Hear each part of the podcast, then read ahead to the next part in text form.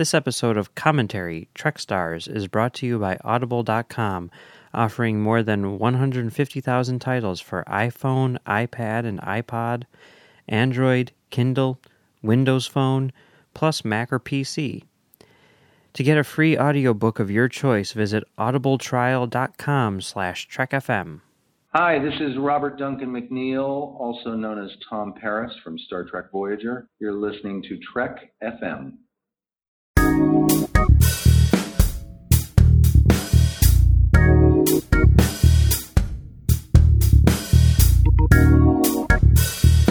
Hello and welcome to season 4, episode 17 of Commentary Trek Stars, a show which deals with the work of Star Trek creators outside of Star Trek.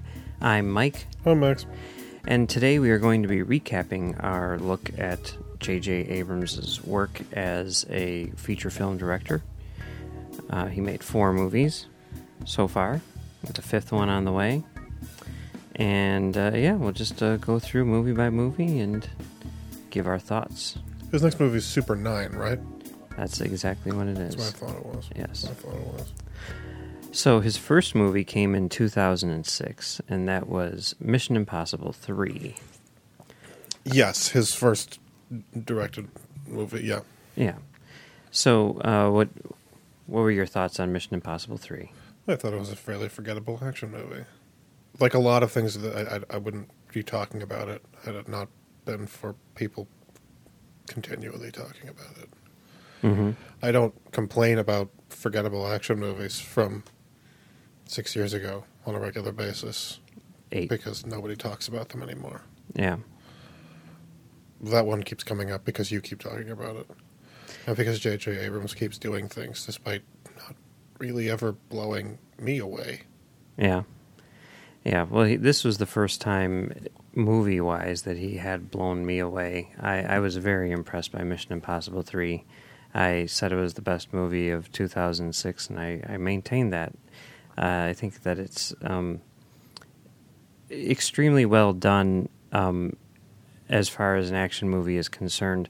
Nothing like revolutionary, but there there's sort of this like workman like uh, um, precision and craft, you know, associated with this movie, which reminded me a lot of uh, movies from like the the eighties and stuff and nineties that that you know I kind of grew up with, like Spielberg and McTiernan sort of things, you know, where it was just like this is how you tell a story in an action setting, you know.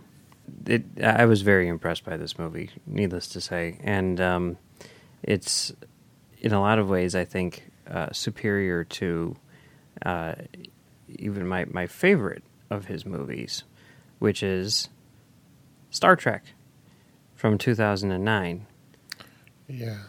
This was his follow up. You know, um, we talked a little bit about how you know both of them were produced by Paramount, and Paramount was very happy with the way that Mission Impossible 3 turned out. So they handed over uh, the Star Trek franchise to Abrams, and, and this was his his second film. Uh, it rebooted the franchise, obviously, in sort of a, a clever fashion. That's a word you use. And what are your thoughts on Star Trek 09? It's a fairly forgettable action movie. Yeah. I mean, it might count as Star Trek, but it's not anywhere close to what Star Trek does best. And it's actually, I find it actually rather sad that Star Trek is in a position now that the best it can do is a fairly forgettable action movie. See, I don't think that that's the best that Star Trek can do. That's no, the best that it can do now. Right, I know what you're saying, and I don't think that that is the best that it can do now. I think that you know what it's doing now is making action movies, but I mean, the best that it could do before, let's say in the next gen era, the best that it could do was what? Let's just say all good things, right? Okay, just as, just as a as an example, and yet that didn't stop them from making Nemesis, an insurrection. You know, that No, wa- it didn't. that wasn't the best that they could do at the time. That's just what they did at the time. So like I don't see any reason why even if you didn't like Star Trek 09, which I did like, I don't see any reason why it can't do better while still being a big summer blockbuster action movie. I don't think you're aware that I'm. What I'm saying is not that they can't do it. I'm saying that they're not going to because they don't need to. If the bar that has to be cleared is people will come to see it and buy tickets, and it will not be torn to shreds by the critical community, then that's the bar that they'll clear. And they're not going to shoot higher than that. And that's just because that's just the way the world works. If you can do something successfully, you're not going to change it just because you want to do better. Especially not with a franchise that is basically a an intellectual property. It's an IP that has a dollar value attached to it. And as long as that dollar value is the most important thing, it will not be challenging. And that's just because that's the way the world works. And it's definitely the way the studio system works. And it is, without question, the way J.J. Abrams works. Okay, well, I don't agree with with that's how J.J. Abrams works. I don't agree with it being not challenging.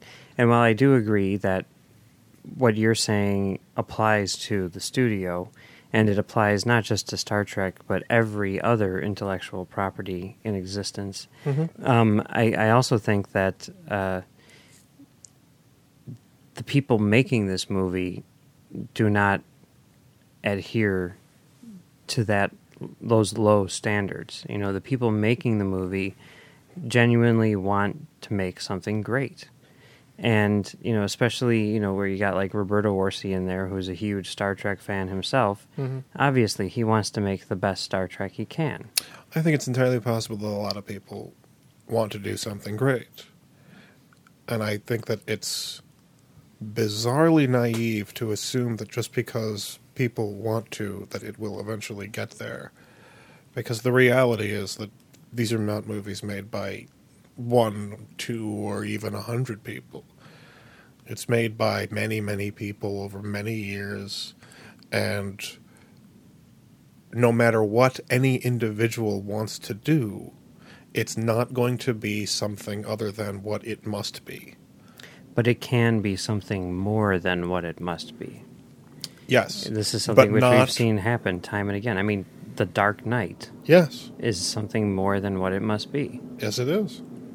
And it's largely because it didn't it didn't have the burden that Star Trek had at the time.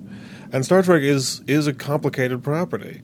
The part of the problem is that the fans are very weird about the about the continuity and about the world and about the franchise. And I think a really serious problem exists when the fans' response to Star Trek 2009 is, you know, it wasn't it wasn't wrong. It wasn't incorrect. It didn't make the errors that people were afraid of. It was faithful to the continuity and it didn't break anything that came before it. That's really a, a sad state of affairs when that's considered to be successful. Okay, I don't know which fans you're talking to, but I mean, I think the general thought amongst the fans these days is that Star Trek 9 was okay. It was fun in the same way that something like First Contact was fun, but that it wasn't great Trek. And that Star Trek Into Darkness was a bad movie. That's what I, I see happening amongst most hardcore fans. Obviously, there are exceptions. I'm an Sure, exception. I, I I'm not talking about. I'm not talking about the the idea of like what what they thought of it. I'm saying that at the point Star Trek was before 2009, Star Trek was was sort of um, it had it had receded as just franchise tend to do. It had become sort of dominated by its history, and it like basically had the sort of the Marvel Comics sort of environment where its history was its strength and also its burden, and it like the the fans that had existed um, were not going away, but because it's just the way it works, the franchise has to add new fans in order for it to survive. So, in order to bring in new fans, the the rejuvenation was required, and that's just It's happened to Star Trek before. It happened in 19, 1979. It's a thing. You have to occasionally reinvent the thing in order to bring new people in.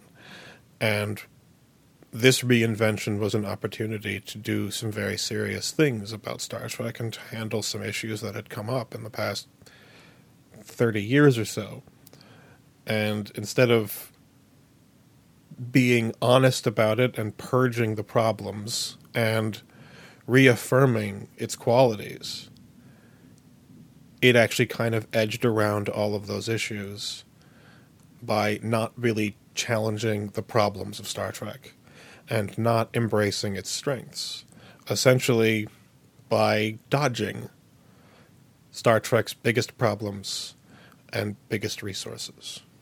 Okay, I don't agree that it dodged those things. I think that maybe it could have utilized them a bit a bit better, but I also think that in terms of uh, addressing its greatest weaknesses, I think it totally did that, and I think that it it, it improved its greatest weakness um, by leaps and bounds.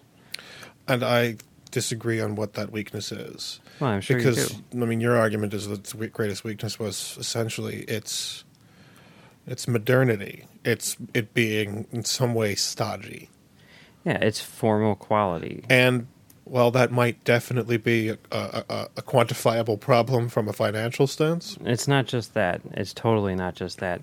It's it's that in in the sense of like in the mid '90s, you know, I, I'm sitting there watching Star Trek, uh, having been a huge fan of Next Generation and and Deep Space Nine, and feeling an obligation more than anything to continue to watch this show, and then flipping the channel to say something like The Sopranos and being like, why am I even bothering watching Star Trek? Because it's not even trying to be relevant. You know what I mean? It's not even trying to keep up with the latest innovations and the latest uh, um, improvements that have been made to television. And I think that you would agree that television made huge strides in the 90s and aughts and, and became, you know, in many ways superior to film.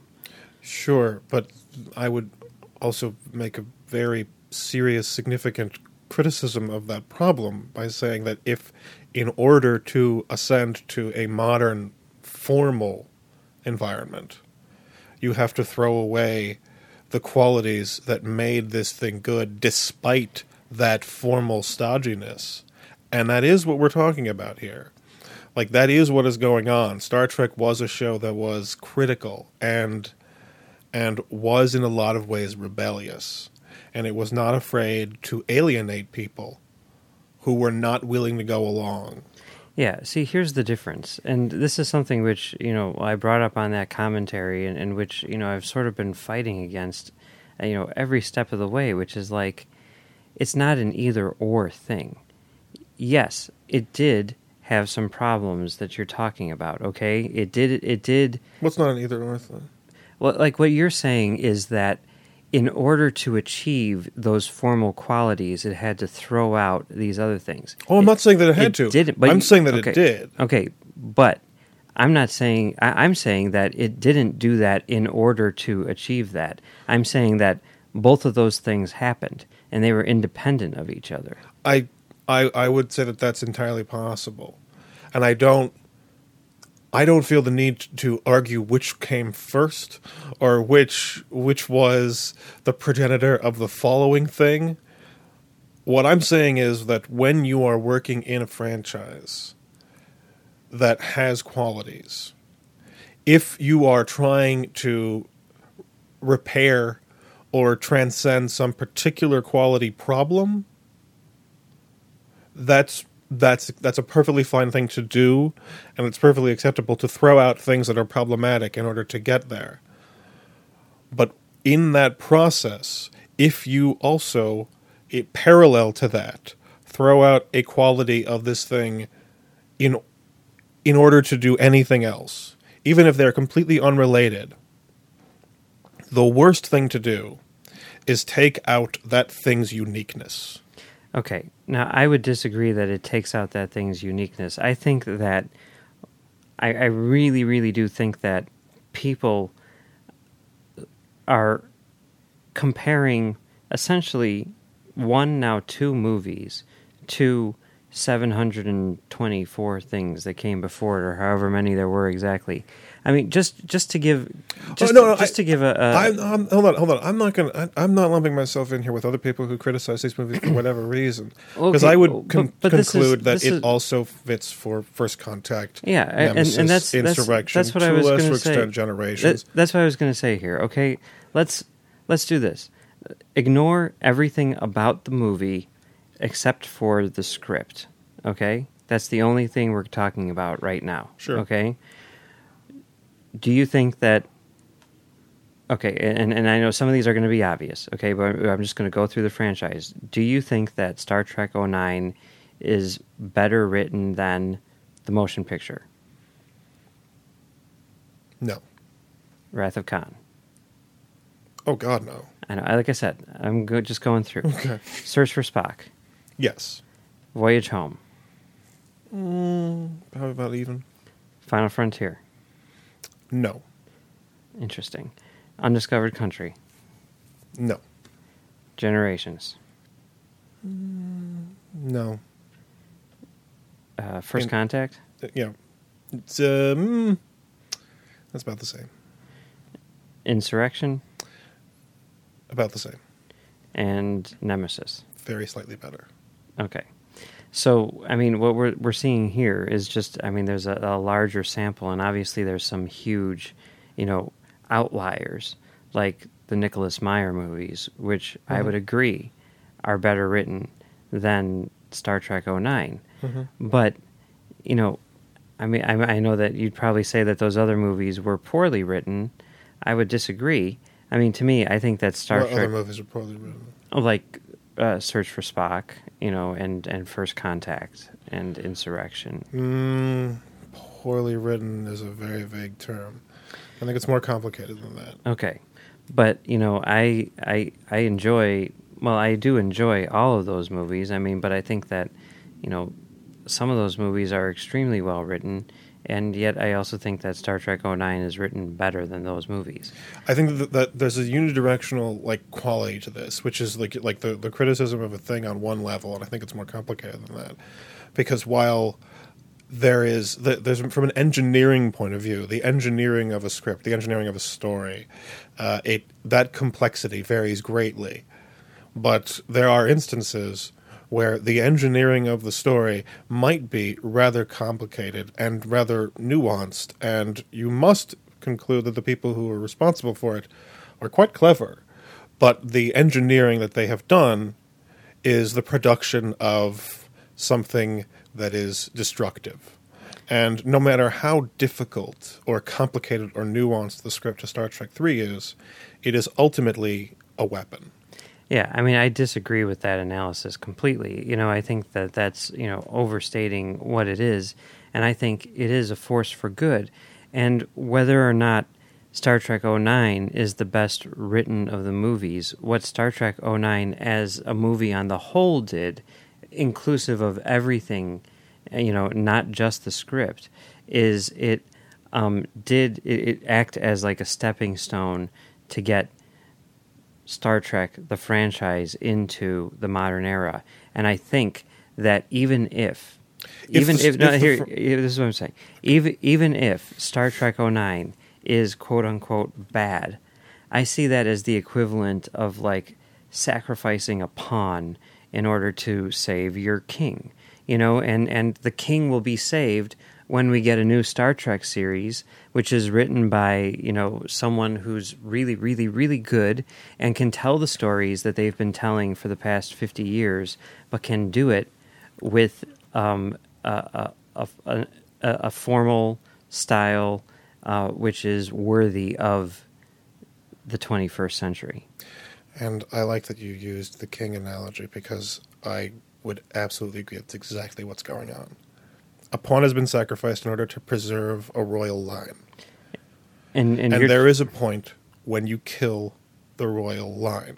You Okay. end it in order to create a better government. Yes. And what we have is a royal line that has become very complacent and they do nothing except absorb taxes.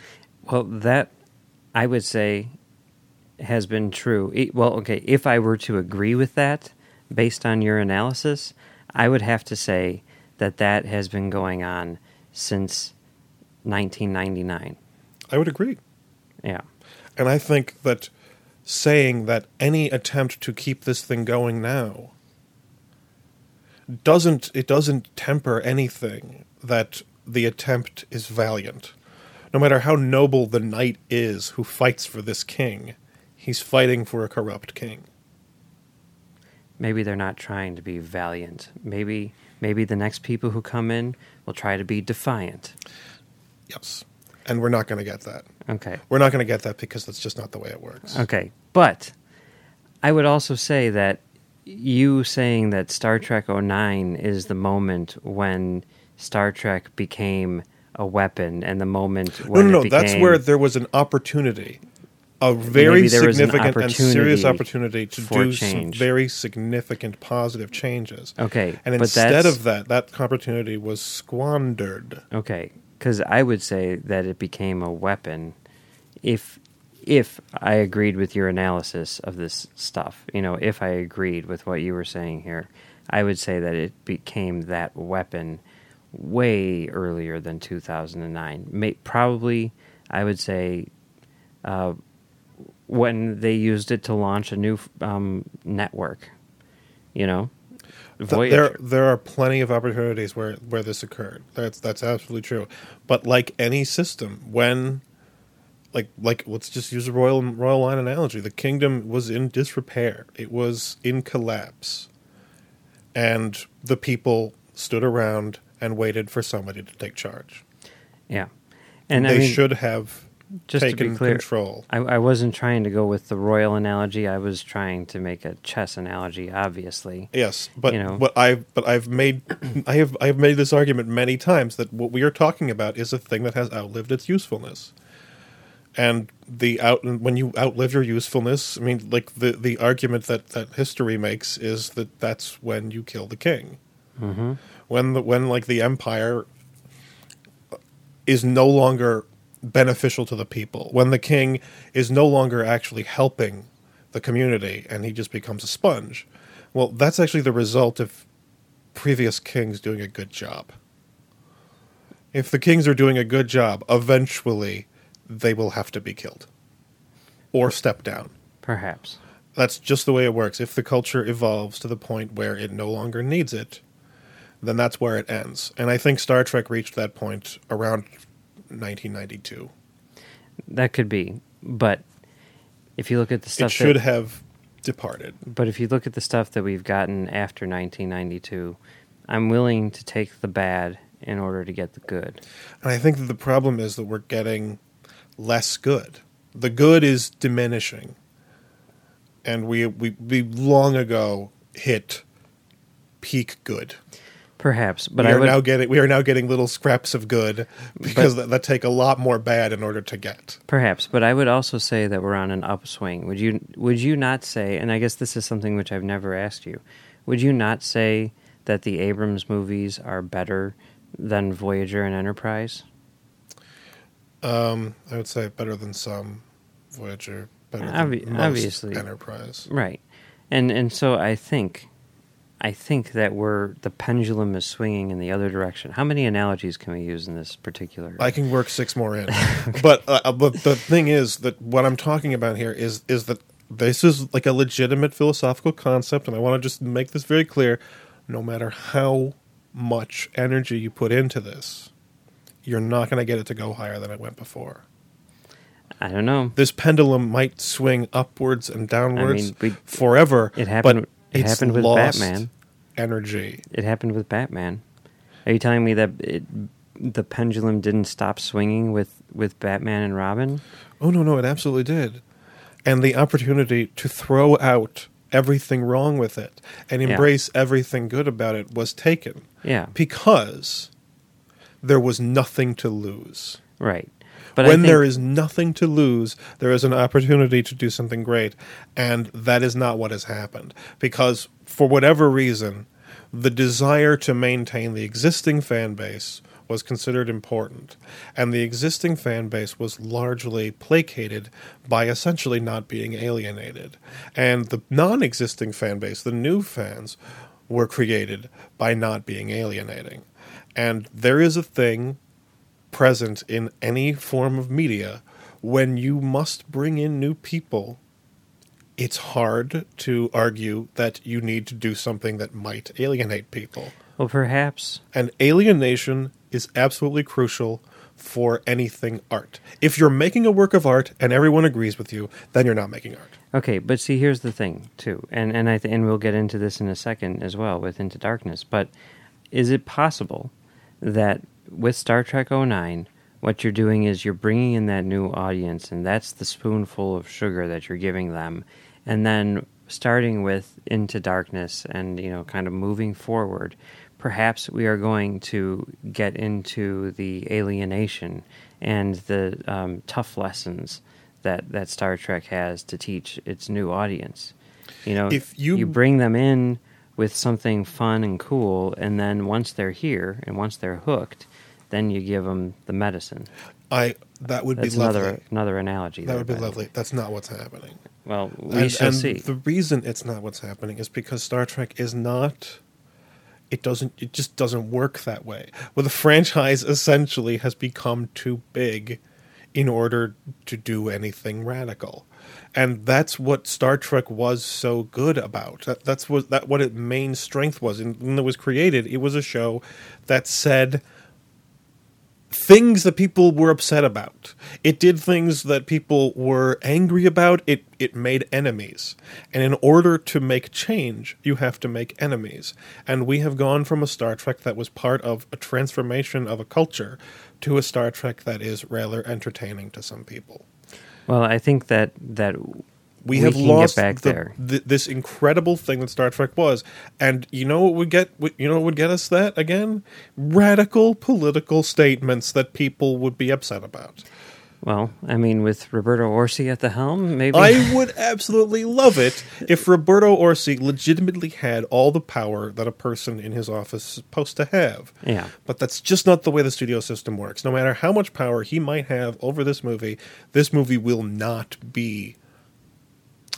It will not have the freedom to alienate its audience. So then maybe, like I was saying before, the thing to, to happen, the best thing that can happen, and, and I, I do enjoy these movies quite a bit, and I think that, that they do offer a lot um, beyond entertainment, but maybe the best thing that can happen is Roberto Orci making the, the movie or the franchise popular enough to get it back on the air and get it into a little corner of uh, the the the media landscape where it can start being subversive in doing that um, kind of under the radar where you know the heads of of studios aren't going to be scrutinizing every last detail That's they're making an argument that that, that that it's possible to do that, and I I really don't think that it's possible to do that because I mean there is there is definitely a legitimate,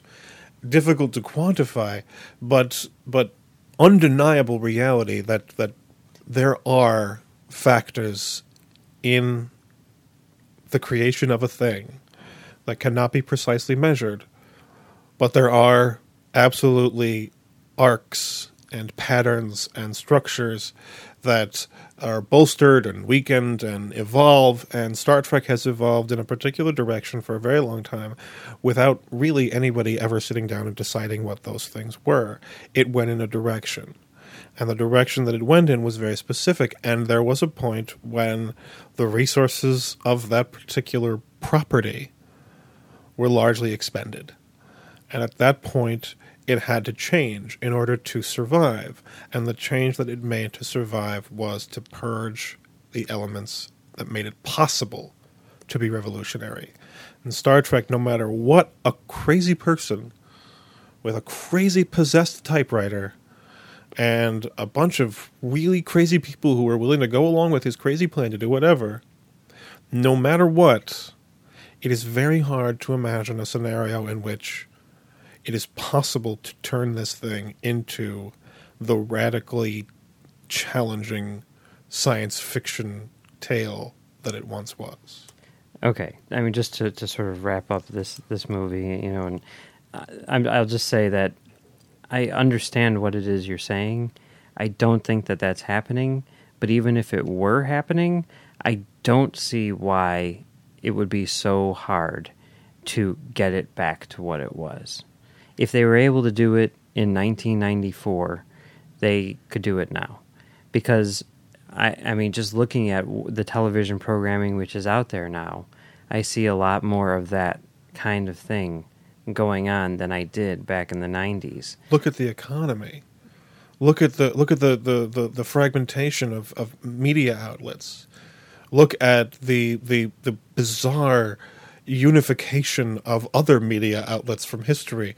There are now millions of media outlets, and huge chunks of them are owned by very small groups of people, and they are run by very small, even smaller groups of people. And the resources required in order to do a science fiction show that is as challenging as Star Trek was do not exist. Yeah, I disagree. In Star Trek. I, I disagree. In order mean, for Star think, Trek to I get think there again, we can find parallels. In order for it to get to that point, it would need to fail hard. I think it already did that. I, I, I'm not seeing it. I'm not seeing it failing hard. It, I would. I'm talking about a, a massive box office failure. I'm talking about people not seeing into darkness. I'm talking about like, like legitimately huge losses of money. I think that television is a different beast. And I think if you have an audience there, they don't really care what you do. I think that we're seeing that. That's not. That's not the world. That's not the world. Well, I think. I think we see that a lot with with you know um, what's on TV now but that's not the world. Like the, what's on TV now is still struggling with the same problem that, that, that Star Trek has. It's always it's always been a problem. Like the idea that a thing can't be revolutionary because it alienates the audience, which means it's not going to make the money back. It's it's a constant problem in everything. And the best thing about Star Trek was that it survived despite that. I mean, what do you think Battlestar Galactica did? It dodged the problem. I don't see that happening, but oh whatever. Okay, so so let's let's take a break from Star Trek for just a moment and talk about J.J. Abrams' third movie, which came in 2011, and that was Super, Super 8. 3. Super 8. 3. Super 8. It's fun to say 3. Okay. What were your thoughts on Super 8? I think it's the most solid movie that J.J. Abrams has made. It's not particularly significant. Okay. I, I think it's the, the least solid movie that he's made, um, but I still think that it is a decent film. Um, I do like the um, stylistic choices in order to sort of um, uh, grasp that that uh, that essence of, of 70s and 80s Spielberg, and also grasp the, the essence of that era. It's definitely 80s Spielberg. Yeah, he didn't get into the suburbs until later. I I, I do think though that that movie's strengths involve the characters and and uh, the personal stories and the uh, sci-fi elements are actually kind of weak and distracting from uh, what's really going on. I would say that's true of all of J.J. Abrams' things. Um, His science fiction is kind of weak. Like he he uses science fiction a lot, and he doesn't really have the I, I, don't think he has the imagination to come up with something really interesting. I, I think that he can do sci-fi well, but I think that he does uh, drama, character stuff better, personal drama better. I, and that that's I think that's a problem. I mean, when when your when when your science fiction franchise requires uh, that the characters be the main thing and the science fiction is no longer particularly important, then well, I'm not Why saying, are there spaceships? I'm not saying that it's not important. I'm just saying that it might not be as as good sometimes uh, as it should be. But um, I mean, I, I, would love to see him do a uh, a non sci-fi, just small little movie, kind of like Jon Favreau just did with Chef. You know, I think that would be cool. Yeah. Okay, so now that we've had that little reprieve, let's go back to Star Trek for J.J. Abrams' final movie to date, which was last year's Star Trek Into Darkness. Yep. Um, and what are your thoughts on, on that? It, to a great extent, it's got all the same problems as the first one. It's it's lots of flashy, very little thing to be deserving of flashiness. Okay. I mean, again, I disagree. While I don't think that it's as good as the original, um, I do think that it is extremely good. I also think that uh, it does a good job of sort of dealing with um, social issues from, you know, uh, uh, current events and, and, and, and things that we're, we're, we're dealing with. And and um, I, I, I appreciate that they tried to do that with this one, where they didn't try to do it so much with the last one and and I think that it does give you uh, something you know interesting to think about. And uh, the Khan thing, I mean, I don't have a problem at all with them using Khan. I do think that there were a few missteps uh, in in regards to uh, how they handled him and how much of it you know paralleled what was going on in Wrath of Khan and and all that stuff. And there were a few moments in there where it's like you've gone a bit too far. I see what you're trying to do. You've gone a bit too far, but on the whole, I mean, aside from those those few little minor moments, I, I don't um, think that you can fault the overall story for that. Um, it still works pretty well for me, and and I do think that you know, while not nearly as good as Star Trek 09, it is a very solid movie. Uh, you've mentioned this on a couple occasions, but like the idea that that movie is that has the movie has a political commentary, it doesn't. It definitely really does. doesn't. I mean, it's certainly more so than than most Star Trek. No, Um, yeah. no, Oh yeah, no, for sure. no, not even, not even, not even close. Okay, There's that, that's absurd. Uh, Look, the the political Where's- element where's in the- Into Darkness is like friggin' I'm trying to think of an example where's that is, where's is the political commentary ridiculously in simple. Star Trek Nemesis? Oh, I would agree that there's definitely places where it's worse. Where it's worse, where Yes. Nemesis is worse. Okay, Yeah, probably, Um, probably. Eh, yeah, yeah, about the same. The problem is that there's not much there, and I'm I'm not saying that it's absent. I'm saying that if you're gonna say that it's got this going on, it's very, very, very weak. well, the movie has a lot of other things going on in it. Besides, it's not like it's it's you know relying on the political uh, commentary, Right, But because if you- if that you is don't an element to you- the story. But if I you think don't the, the main thrust of the movie is sort of about um, the relationship between Kirk and Spock, and Right. there's a lot to be um, uh, taken from that. So if you hypothetically disagree with the political point of view of the movie, does that affect your ability to enjoy it? I, I would imagine it would, yeah. I have not seen this. I have seen people who have not even noticed the political commentary, the really subtle little political commentary that basically maybe kind of relates to like American geopolitics in foreign countries. Maybe like a little bit, like a hair of that. I think- people who disagree don't notice it because that's how weak it is. Okay, uh, well, I, I think that maybe those people aren't paying attention, but I think that's kind of a standard thing that happens. I think that's why It a movie like Star Trek does. is able to, you know, get through the the cracks like that. I mean, that's what they that's the whole point of it. That's what they said they did on the original series was they were like, we want to deal with these issues that they won't let us deal with in primetime TV. So you code them. so you code them, you put it in space, and then there and, it is. And what you end up with is a thing that changes things. If it's actually there. And the problem with the commentary that you're talking about in Into Darkness is that if you remove it, nothing changes. I, I don't see how that's true. But whatever. I mean, I don't see how you have a villain in the movie if you remove it. You know?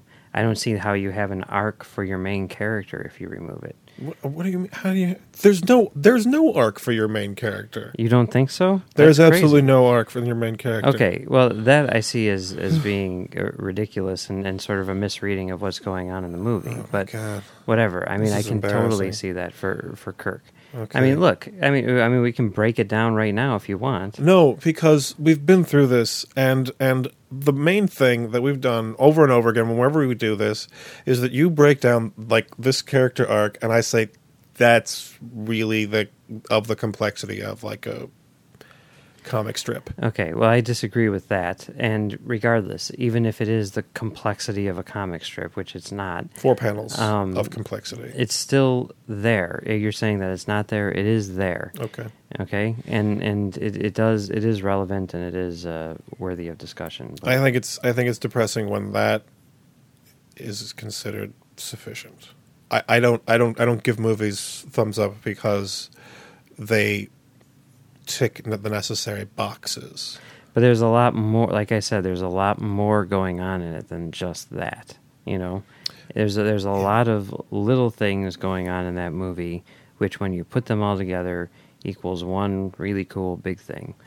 So Yeah, I, I I've heard you quantify it before, and what I hear is a whole bunch of really tiny, insignificant boxes. all right.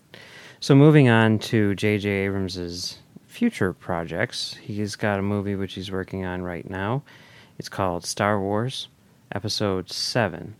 He's co-writing it with Lawrence Kasdan, the guy who wrote The Empire Strikes Back, Return of the Jedi, and Raiders of the Lost Ark.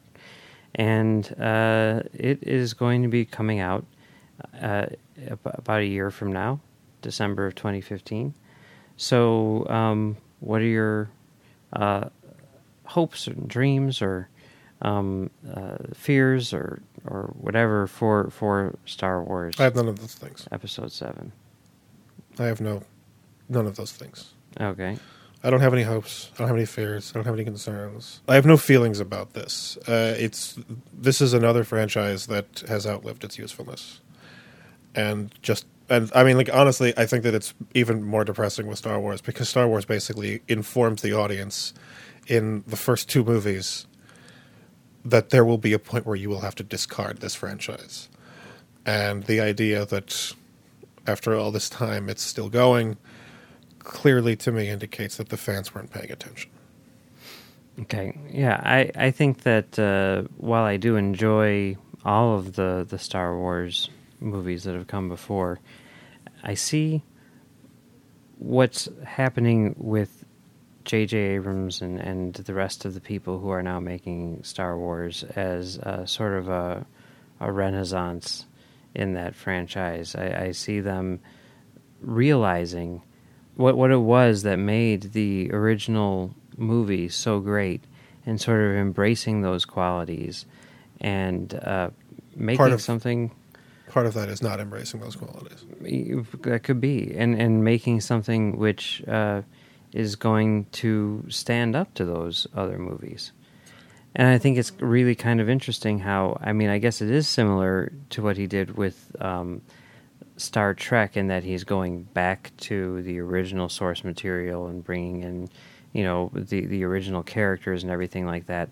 But unlike that i think you know stylistically and, and in terms of like um, filmmaking what we're seeing here is the opposite of what he did with star trek. Whereas with star trek he was like i need to revamp stylistically what's going on in this franchise and make it something new. Whereas in this one he's like it got revamped into something weird. Now i need to strip all that out of it and bring that back to basics too and and make this um, more uh, like what the original was since the original was damn near perfect so Yeah, that not, in addition to the fact that i mean I.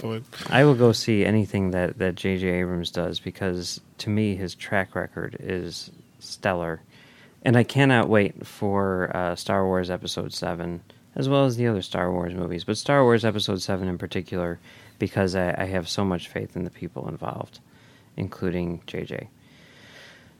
So there's that. Um, Star Wars is basically about revolution, and now there is absolutely no way to be revolutionary in it.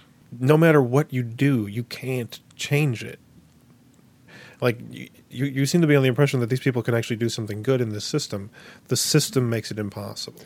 Okay, well, I think that you will be proven wrong on December 18th, 2015, or whatever it is. Sure.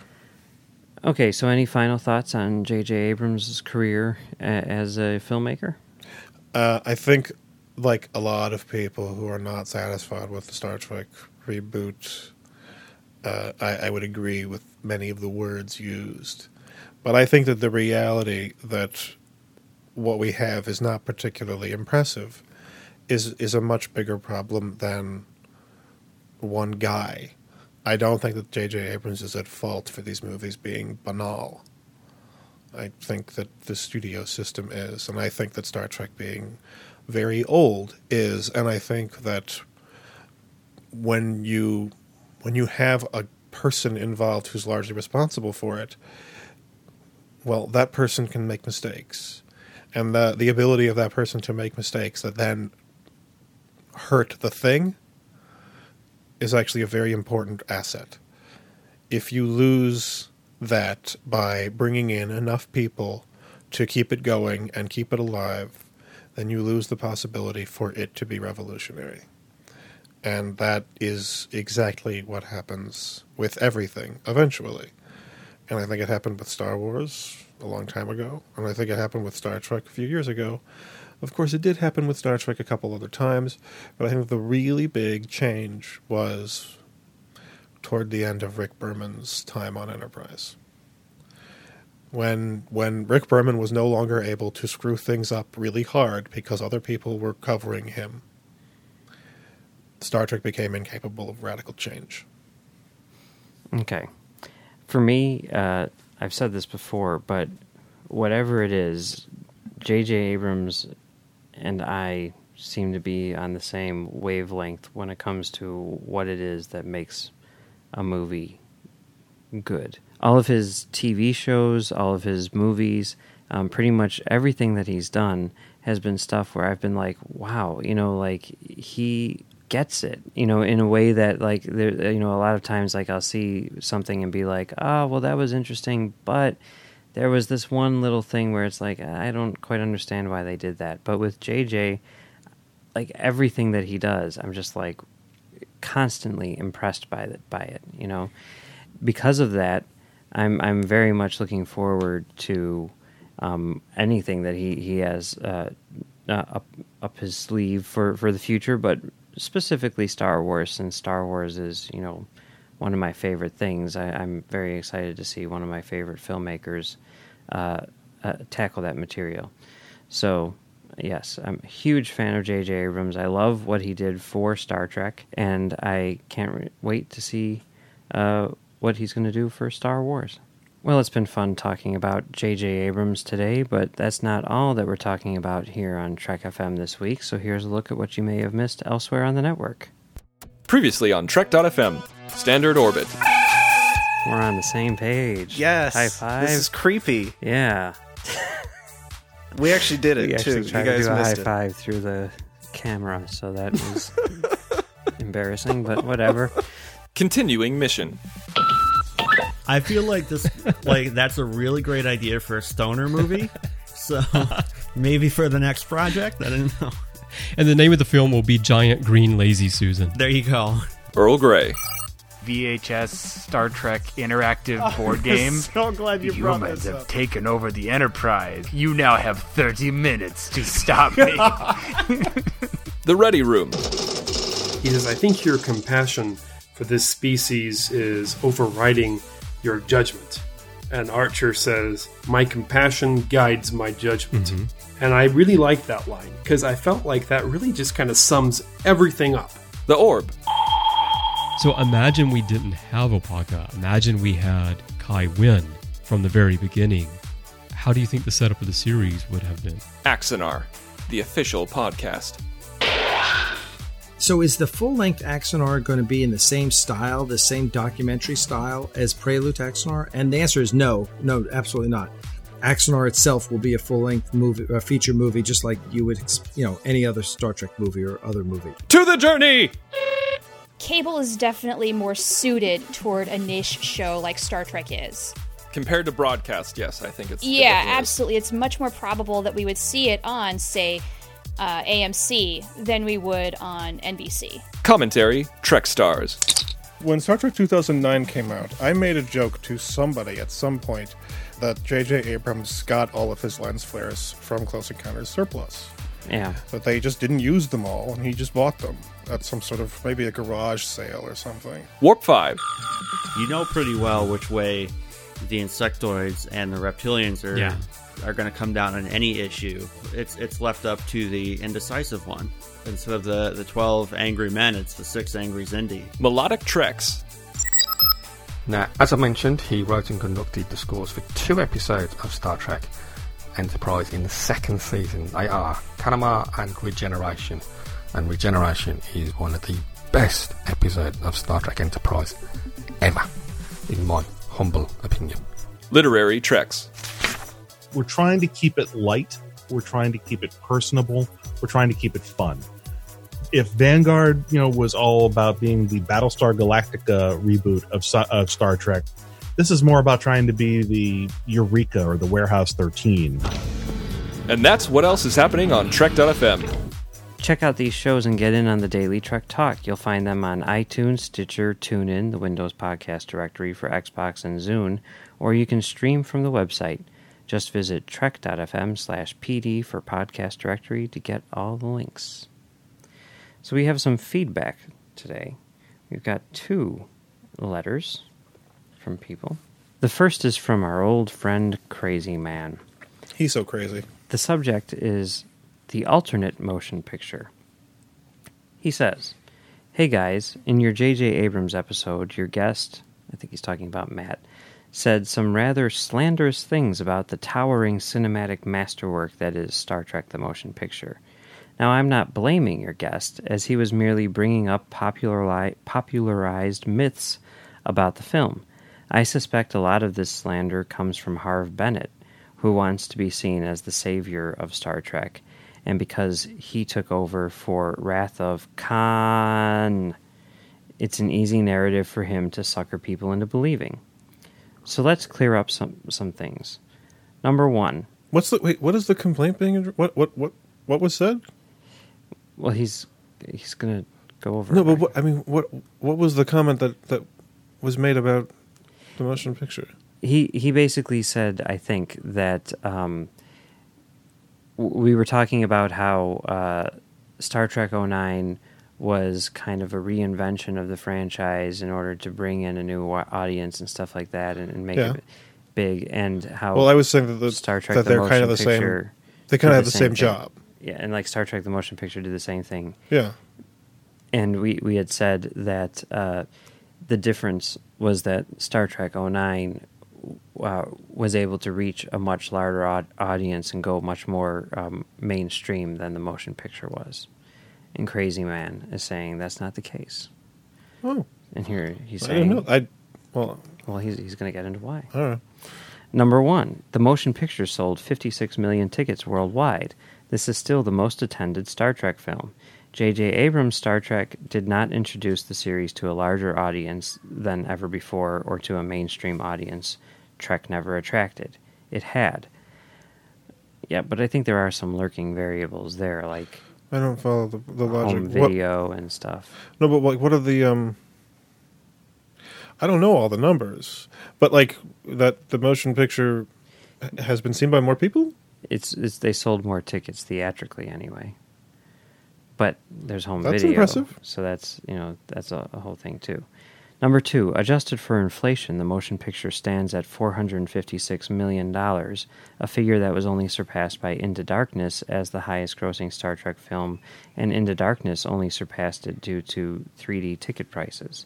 It still didn't pass the motion picture in attendance, despite massive new markets like China and Russia. Yeah, but then again, back in 1979, people didn't have VCRs, you know? So Sure. Still, I mean, I'm surprised that four wasn't more successful. I always thought that four was the most successful of the it- original cast films. It, it was in terms of actual money, but in terms of adjusted dollars, I don't think it was. Maybe Motion Picture did better than four, but I don't think so. Anyway, number three, the motion picture made 140 million worldwide on a 35 million dollar budget. That is four times its return of investment. Abrams' film made just over twice their return on investment. Okay.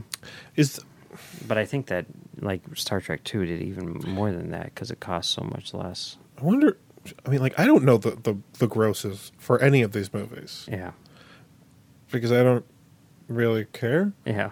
But, like, I, I do know that, like, four did really well. Yeah. And six did hardly anything compared to other movies in the series that were much better, which is kind of depressing. But, like, I don't really know the numbers. Mm-hmm. Who knows these numbers? Is it possible the crazy man is Rain Man? You go to boxofficemojo.com. That seems like a burden. I don't want to do that. All right. Uh, we Trek fans have a lot to be thankful for with regards to the motion picture. If it wasn't for the motion picture, Trek likely would not have lasted as long as it has. They would have made Phase 2, and that would probably have lasted a season or two before it got canceled, and that would have been that. I'm not sure that that's true, but I mean, eh, there's no way to know. I think that even if they had made Phase 2, um, Star Wars would have come along, and then they would have said, oh, maybe we should make a movie now. I think that's uh, uh, look. It's a butterfly effect, man. It, like either way, it, it would be radically different. There's no way to know what would change, but Yeah. it, like almost everything would change. Who knows, man? Maybe if Phase Two came out, maybe now there'd be like six Star, Star Trek series on TV, and one of them would be a cartoon and for kids, and one of them would be a cartoon, and it would be on Cinemax with lots of boobs. They Who don't do that on Cinemax anymore. They don't? No, now they're legitimate. They make the Nick. I know. It's the end of an era. But what can you do? I don't really care. Um, That's interesting. so please, Trek fans of the world, show a little respect for Robert Wise's sci-fi opus. I mean, okay, and actually, we're going to be showing a little respect for Robert Wise's sci-fi opus in a in a few weeks. We're going to be tackling um, I don't remember saying anything bad about Robert it. Wise. No, I mean, it's boring. Yeah, but but it's it- it it's certainly smarter than on. 2009. He continues. Strangely Mu- enough, it's much worse ed- edited. Yes, which is funny. He continues, Mike, if you like alternate movie histories, uh, check out the books Tales from Development Hell and The Greatest Sci Fi Movies Never Made, both by David Hughes. The sci fi one has an entire chapter devoted to the Star Trek series, including Star Trek Academy film, pitched around the time of uh, The Final Frontier, and the Piller script you discussed on your insurrection commentary. Um, yeah, we actually uh, did a whole episode on the Star Trek Academy uh, s- script from the writer of Lakeview Terrace. I would also recommend from Development Hell because when I read that, that was a big deal, and that was that was a long time ago. Yeah. And when I'm talking about how behind the scenes the studio system makes things impossible, Mhm. I'm, some of the I'm, some of it I'm referencing from that book. Yeah. Because there are things that happen behind the scenes that make a radically reinvented and revolutionary Star Trek impossible, no matter who's involved. Yeah. And the evidence is in books like that, and specifically that book, because I haven't read the sci-fi one. Yeah. Um, if you if you go over to Standard Orbit, we did do a Star Trek Academy um, movie episode where we kind of look at you know what that was going to be, and it's kind of interesting. Very similar in a lot of ways to Star Trek 09. Um, yeah, and and the insurrection commentary uh, you can find over on commentarytrekstars.com. We'll get into that more in a second, but we uh, talk a lot about um, uh, the stuff that was in the Michael Piller book Yeah. about the making of insurrection. So a lot of behind the scenes information about insurrection on that commentary. Most of it's pretty sad. Yeah. He concludes, "Cheers, crazy for CTS, man." Get it? Because you were like, "Oh, he's not crazy," but he is crazy. He's crazy for CTS. Thanks, crazy man. We got another uh, letter this week from Chris from San Antonio. He says, Just finished episode 94. I'm not a big fan of Super 8, but it did look like a Spielberg film. Also, thanks for clearing up how Max judges a film, defining like and good helped as well. In the last episode of commentary, Max made reference to Star Trek 3 and Star Trek 5, 3 being bad, 5 as being a good idea but executed poorly, but he would rather hang out with 5. What was so bad about Star Trek 3? It is personally one of my favorite original films. It's professionally one of my least. Okay. Mike, I listened to your commentary on Star Trek 09, and I agree with your assessment. I tend to break up the Trek films now like I do the Bond films.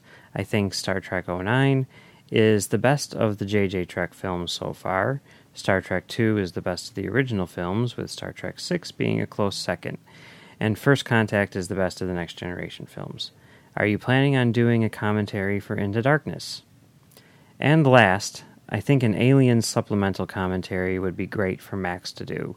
I would like to hear his analysis as to how and why it's the perfect sequel or franchise film. Thanks and keep up the great work. All right, well, thanks, CB. Let's let's go back and uh, start at the beginning here. Okay, yes, the whole Max uh, defining what's good and what he likes and everything like that. I find that to be really interesting too, and especially a- after episodes like this, where Max is, um, you know, kind of uh, depressed by by the state of, of movies and franchises and everything like that. I think that it would be cool if we started a segment, maybe as as a as a a, a Patreon incentive, um, to to to have a thing. Now I know that you're going to not like this title, but what can I say? Formally, it's best. It rolls off the tongue really nicely. Movies Max likes. Nope. Movies Max thinks are good. Nah. This is my idea. Okay, we we have a segment where it's it's just it's just a few minutes long, but each week, Max, you come with a movie that you think is good. Not doesn't have anything to do with Star Trek necessarily, although it could be. You know, maybe it's a Star Trek episode that you think is really good. Although I think that a lot of people are on the same page with those, and they could be things that you know maybe no one's ever heard of, or things that most people think are terrible. Look, or look, whatever. I don't know what you're going with this, but I, I have tried to figure out how to do this, uh-huh. and I keep coming up against the same problems. Which is? Because I can say that there's a difference between things that are good and things that I like, but in order to describe things that are good, I have to define good. Sure, and maybe we could uh, have like little footnotes where we talk about what your definition of good is. The whole point of this is that if I'm just sitting here talking, then I'm not going to be able to explain what I'm talking about because I don't I don't come to movies as a person coming to see a movie. I come with a history of being interested in how movies exist and how storytelling works and uh, and a philosophical groundwork for what meaning is and and like I'm not kidding when I say I think about Descartes when I'm watching a movie. And that's fine. And look, this and is, I this can't is what I'm saying. start without explaining that, and I don't know how to do that in a way that fits into any running time. Well, maybe it can be a challenge for you. I know. Look, we've talked about this before. It may, maybe, maybe the thing to do, okay, is not say why you think the movie's good. Just say, "This movie is good. I'm going to talk about this movie," and then you can talk about, you know, its use of cheese whiz if you want. You know, It's much more complicated than that. look, this is what we do. This is what we do every week. Yes. How hard can it possibly be? It's astonishingly hard. Okay. I have I have actually attempted to do this on a number of occasions, and and the same trap always happens. I start by saying I'm going to explain this thing, and I'm going to talk about it, and it happens with lots of subjects. Okay. And it like the the most funny I one is think- my time travel one. I think you're you're overthinking this way too much. I, Oh, I think I think absolutely you're, true. You're making Have this we met? way more complicated because that is sort of my thing. Be. Okay, this this is all I'm saying, right? Hey, shit. I, I've talked to you enough that I know what movies you think are good. I can pick the movie and But we you can talk why. about it. No, we don't know why, which is why we have you on the show. Okay, it's not just going to be me saying this is a movie that Max thinks is good. Right. Frack if I know why. That's the problem. You know? in order, I'm not talking about things that I like. I think I find good. I'm talking about things like what good is, and in order to do that, I can't just talk about what's good. Well, then maybe we can make um, a, a, a weekly se- segment where it's like, um, what Max thinks good is. No. Okay, so so then for Star Trek, Star Trek three and Star Trek five, why do you? What was so bad about Star Trek Three? That's his question. Star Trek Three is is in a, in a very sort of um, abstract sense, largely about the deification of idiocy and the vilification of cleverness and a desire on the part of many people to discount the significance of intelligence. In other words, you don't like the fact that they took the Genesis device and turned that into a failure instead of an achievement. It's much more complicated than that. But there, that that I mean, to to put it into to English, you know, No, because there's also no. There's a huge amount of stuff, and it all fits together in a very weird way. It's like a web of dumb. There, there's a, there's a whole network of of significances that are that are assembled by Star Trek Two, and that network is systematically disassembled by Star Trek Three, and it is disassembled like a child with a hammer would disassemble something. It is essentially just smashed to bits. yeah. I mean, I, I do agree that it does sort of um, Alien Three, uh, Star Trek Two. It's it's so much worse than that. Uh, well, I, I I wouldn't necessarily agree with that, but um, well, actually, I probably would agree with that. But I think that on the whole, the thing that they created is is better than Alien Three.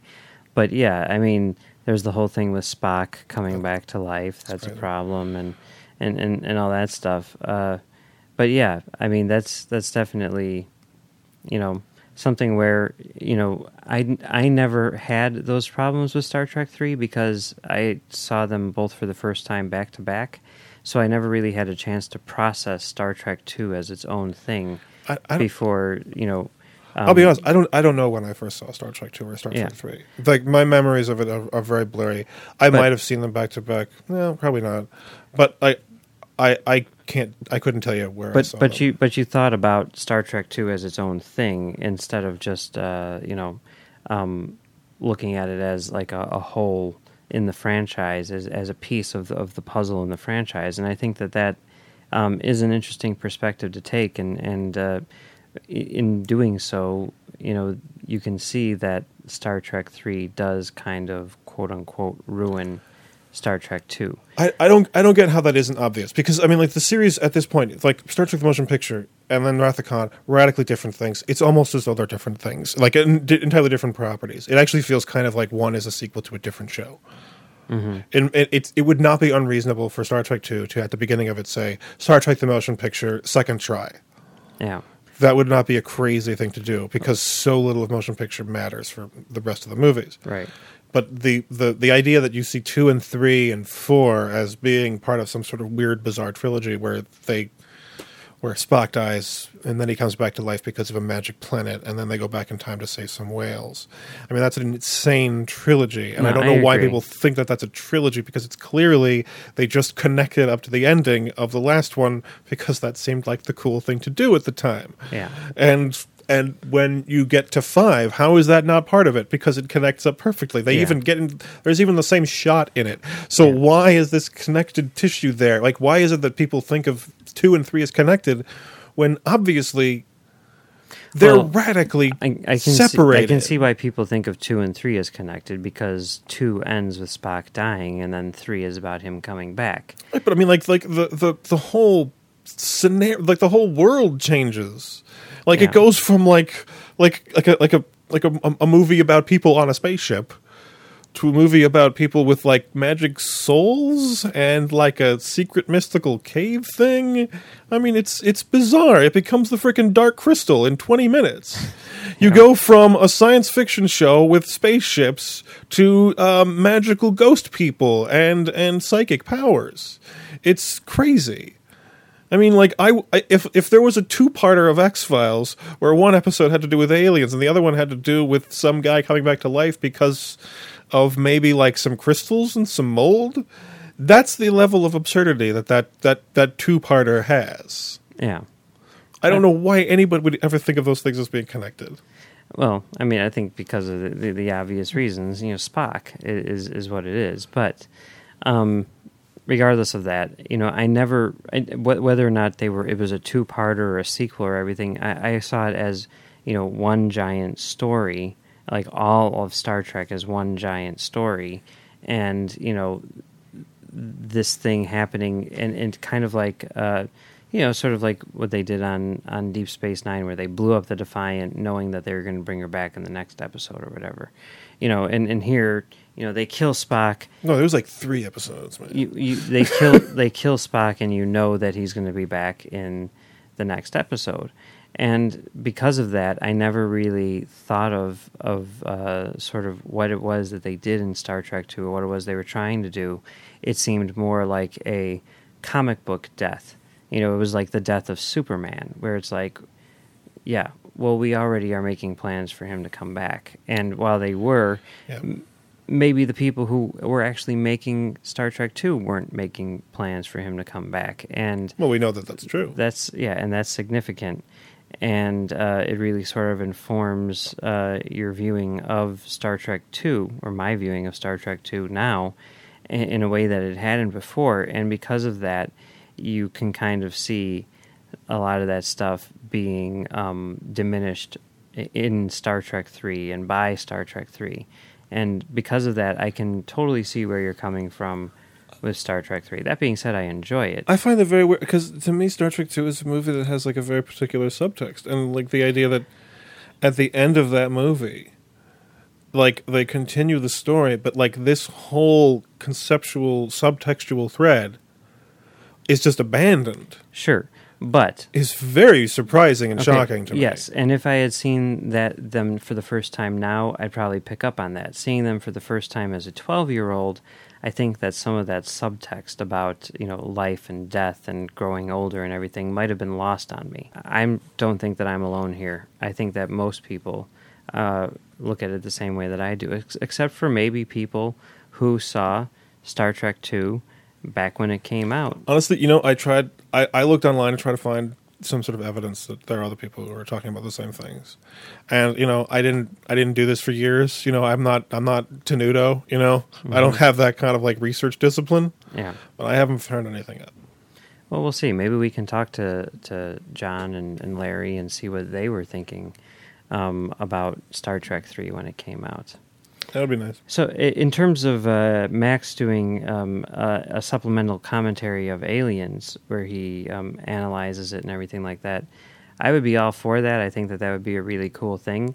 However, um, for those people who don't know, uh, we have an Aliens commentary. We have 182 commentaries for movies up on our website, commentarytrekstars.com. Magical 182. But we, we, we did all the Star Trek movies. Um, we've got a lot of Star Trek episodes on there and uh, a lot of other movies too. And we've got a lot of people from Trek FM who have uh, joined us for these various things. We have Drew on to talk to us about Children of Men and Inception and Star Wars.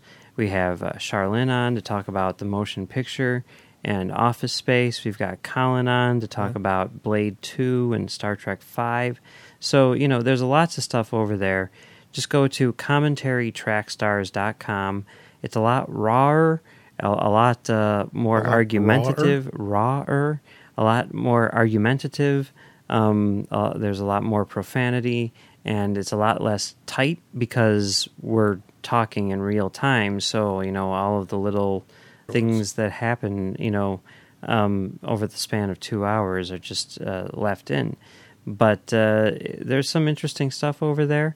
And I think this week, now what we do now is these uh, off topics where we talk about whatever we want to. And I think this week what we're going to do is we're going to talk about what makes a movie good or not good.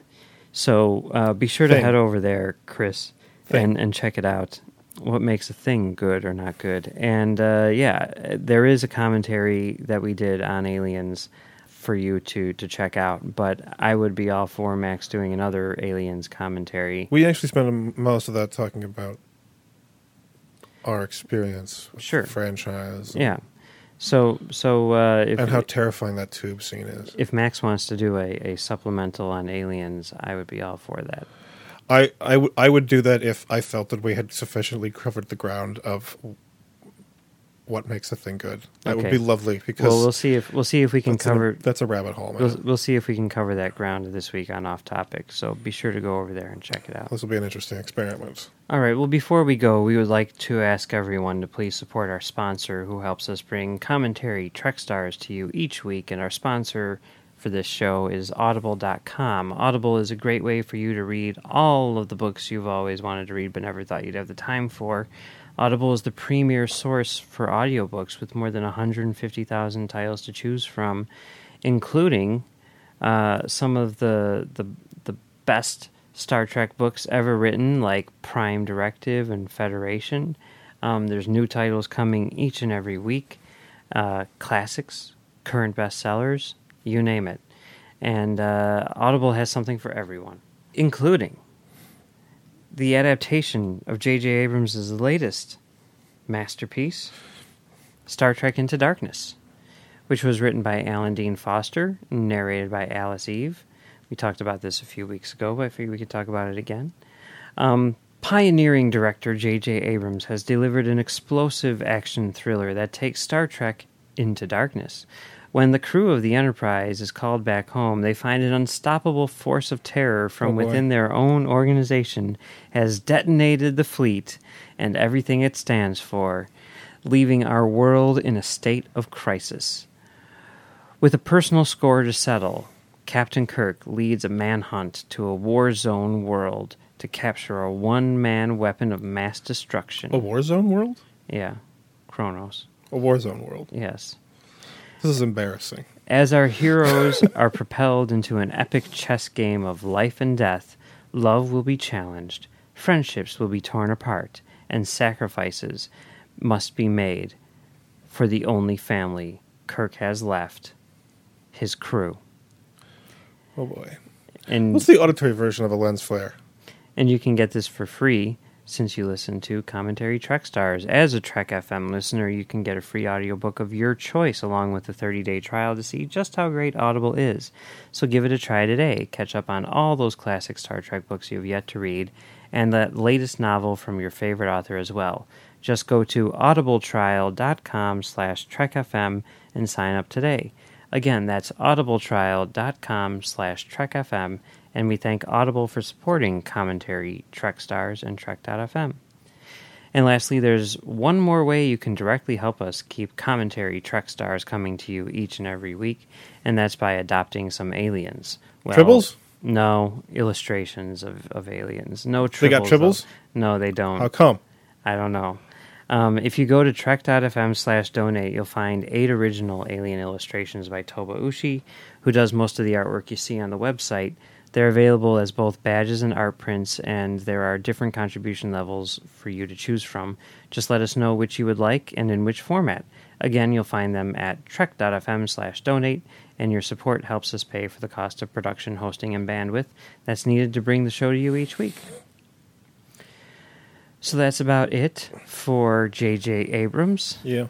Next week, we're going to take a little break from covering uh, people um, because we're going to Dragon Con.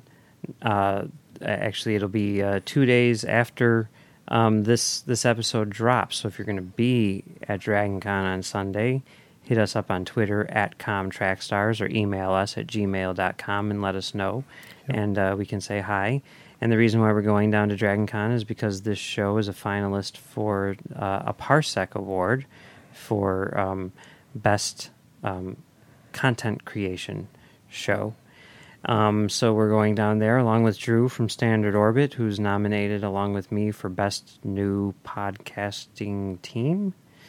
And uh, yeah, we're gonna see what happens. I don't think anything's gonna happen, but you never know. Something might happen. Oh, I'm pretty sure that I'm going to sweat the whole time. It is Atlanta. It's awful. So yeah, so we're going to be down there, and uh, we're probably going to be recording some stuff along the way. And I think next week we're going to do sort of a two-part series, uh, beginning on our show and continuing on to Standard Orbit, uh, where we uh, look at our trip down to Dragon Con. So that's it for next week. and then we'll get back to other other people uh, after that. Mm-hmm. So thanks for joining us, and uh, we will talk to you later. See you.